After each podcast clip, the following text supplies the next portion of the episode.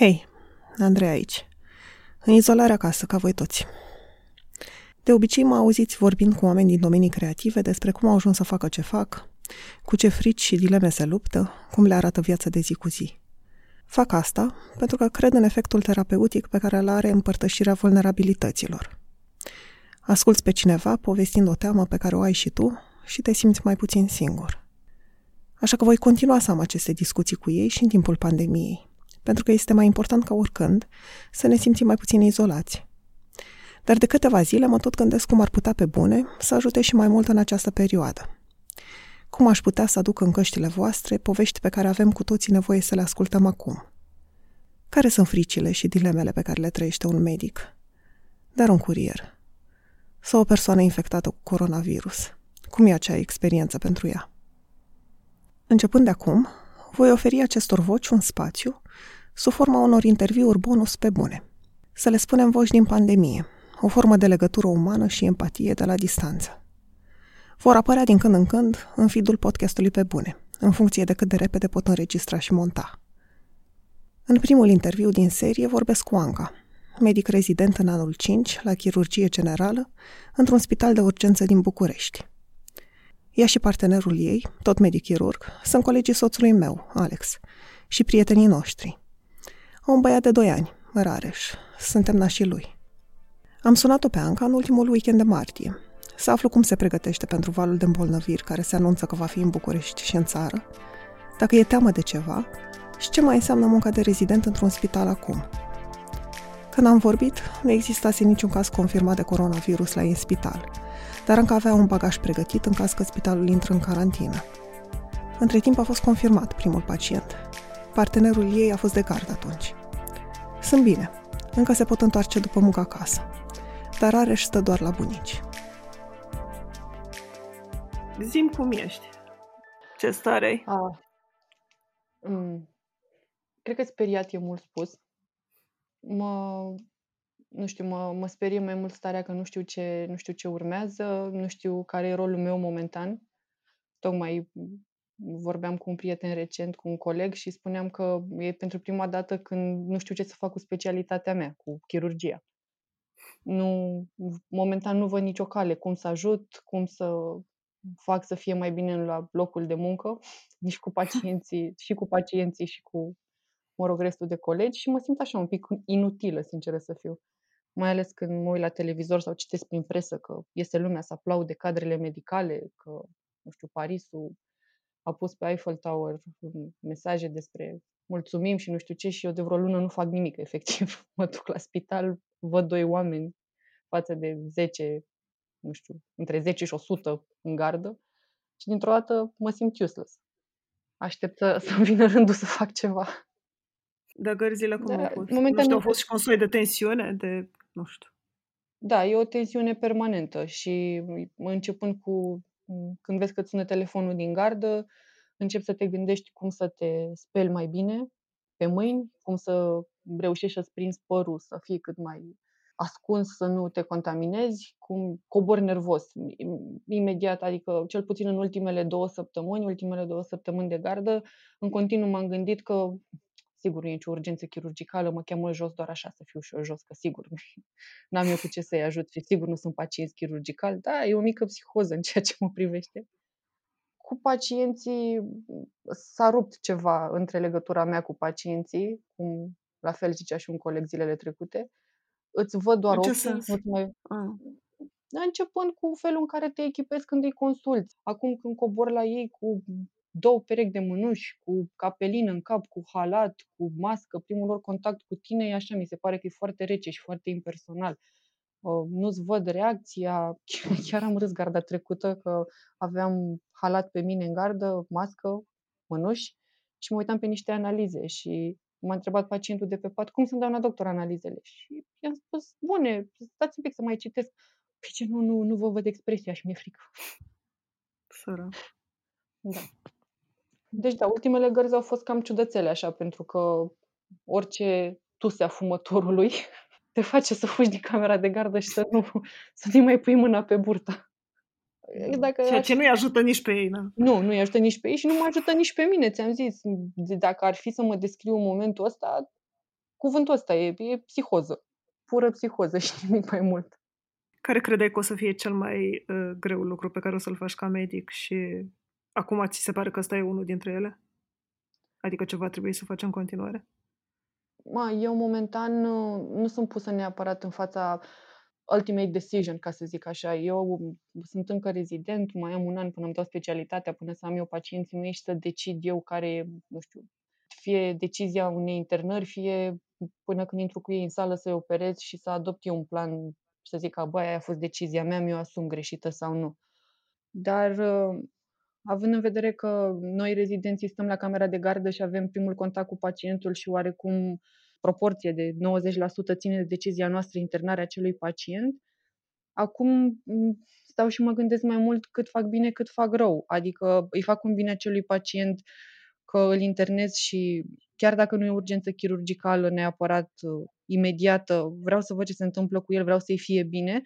Dar pe de altă parte, dacă mă minte, dacă a luat contact cu cineva, dacă urmează să infectez o secție întreagă, nu știu, totul mi se pare așa, pun totul sub semnul întrebării, știi? Asta mi se pare destul de greu, mi se pare destul de complicat și să-mi chem superiorul în gardă să vadă pe cineva.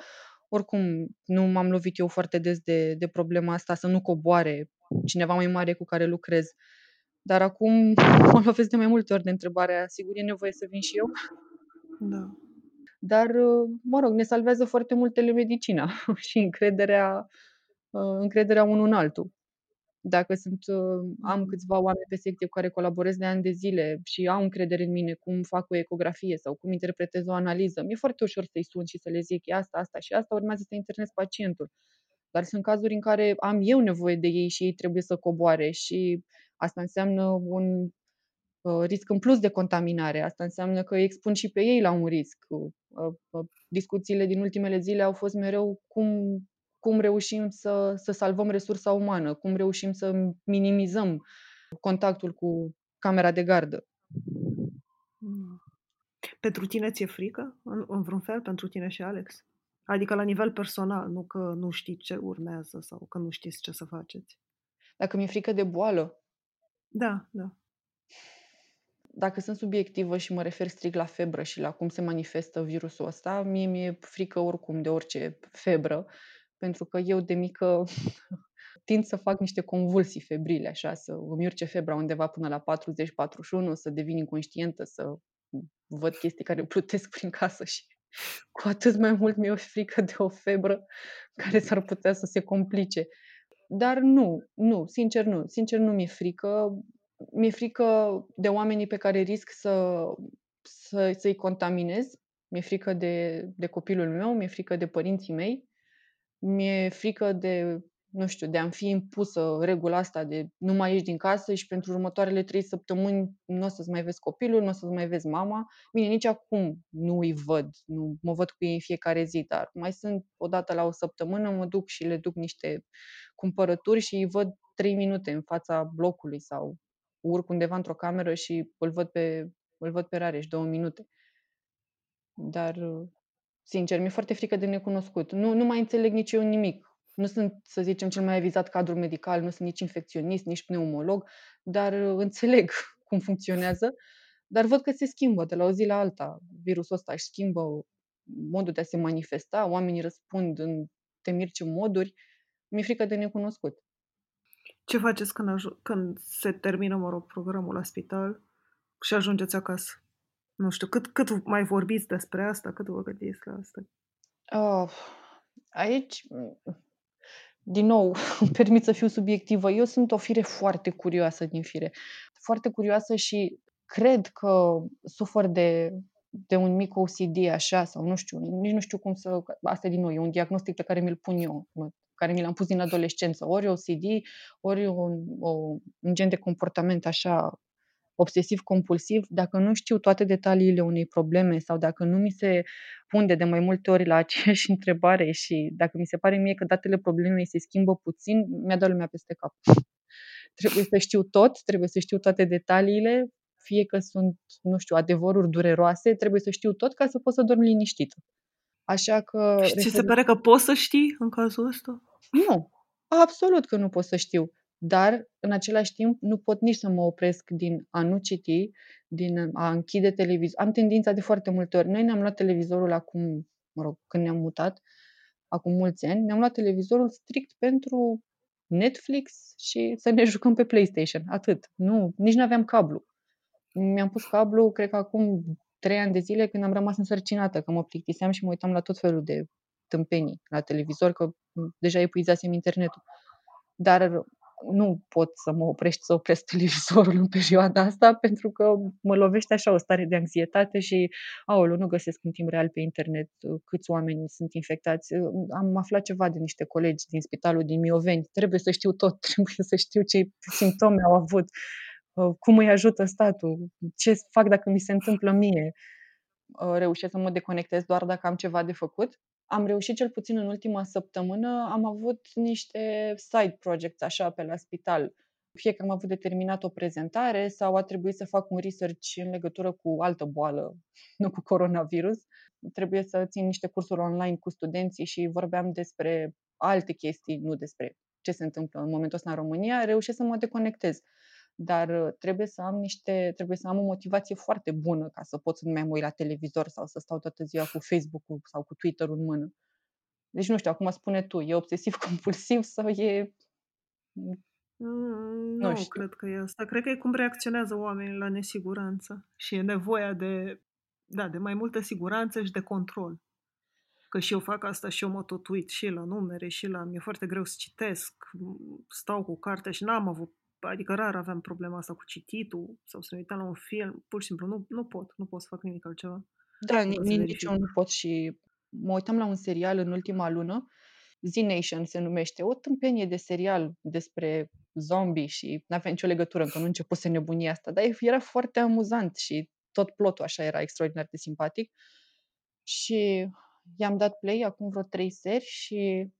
începea o scenă cu ei care stăteau în mijlocul unui câmp și se uitau în stânga și era, aici obișnuia să fie magazinul satului, aici era un Walmart, aici era nu știu ce. Am început să hiperventilez și am oprit televizorul. Iar logic că nu o să ajungem să, nu știu, stau pe un câmp și să mă uit, aici a fost McDonald's, aici era Mac-ul, dar nu știu, m-a lovit așa un pic și l-am oprit. Da, nu știu ce să vă doresc și vouă și lui Alex, să fiți, habar nu am, pregătiți, cât de pregătiți psihic, la asta mă refer. Da, exact. Cumva cred că m-am împăcat cu ideea, vezi, sunt niște cuvinte de astea așa care par foarte dramatice, gen cu ideea infectării. Când o să răcesc cu coronavirus, deja nu cred că mai e... Nu știu, nu mai discutăm despre, aoleu, poate eu scap. Nu, e clar că nu o să scap. Ideea e că vreau să-mi fie bine, vreau să pot să ajut în continuare. De fapt, vreau să încep să pot să ajut, pentru că până acum ți-am zis, eu aveam așa o mică grandomanie cu specialitatea mea chirurgicală și eram kick-ass și femeie, chirurg și operam și stăteam și 5-6 ore în sală. Și acum, chiar dacă fac lucrurile astea în ultima gardă, după 24 de ore de gardă am intrat în sală și am stat vreo 4-5 ore. Și da, a fost foarte frumos. Am operat și cu cineva cu care îmi place și m-am simțit bine și a mers și bine operația. Dar după aia m-am uitat pe Facebook cum mor oameni sufocați și cum mor oameni că, nu știu, n-ajung la spital sau că cadrele nu sunt bine pregătite și am început iarăși să mă sperii și să zic, când o să fiu eu în celebra primă linie, vreau să pot să-i ajut într-un fel, Chiar am vorbit cu niște colegi de pe urgențe să mă ajute de săptămâna viitoare, de fapt să mă învețe cum să intubez, cum să știu să folosesc un ventilator, pentru că dacă vine un pacient cu febră și strănută și eu îl întreb, te doare burta, nu să-l ajut cu nimic.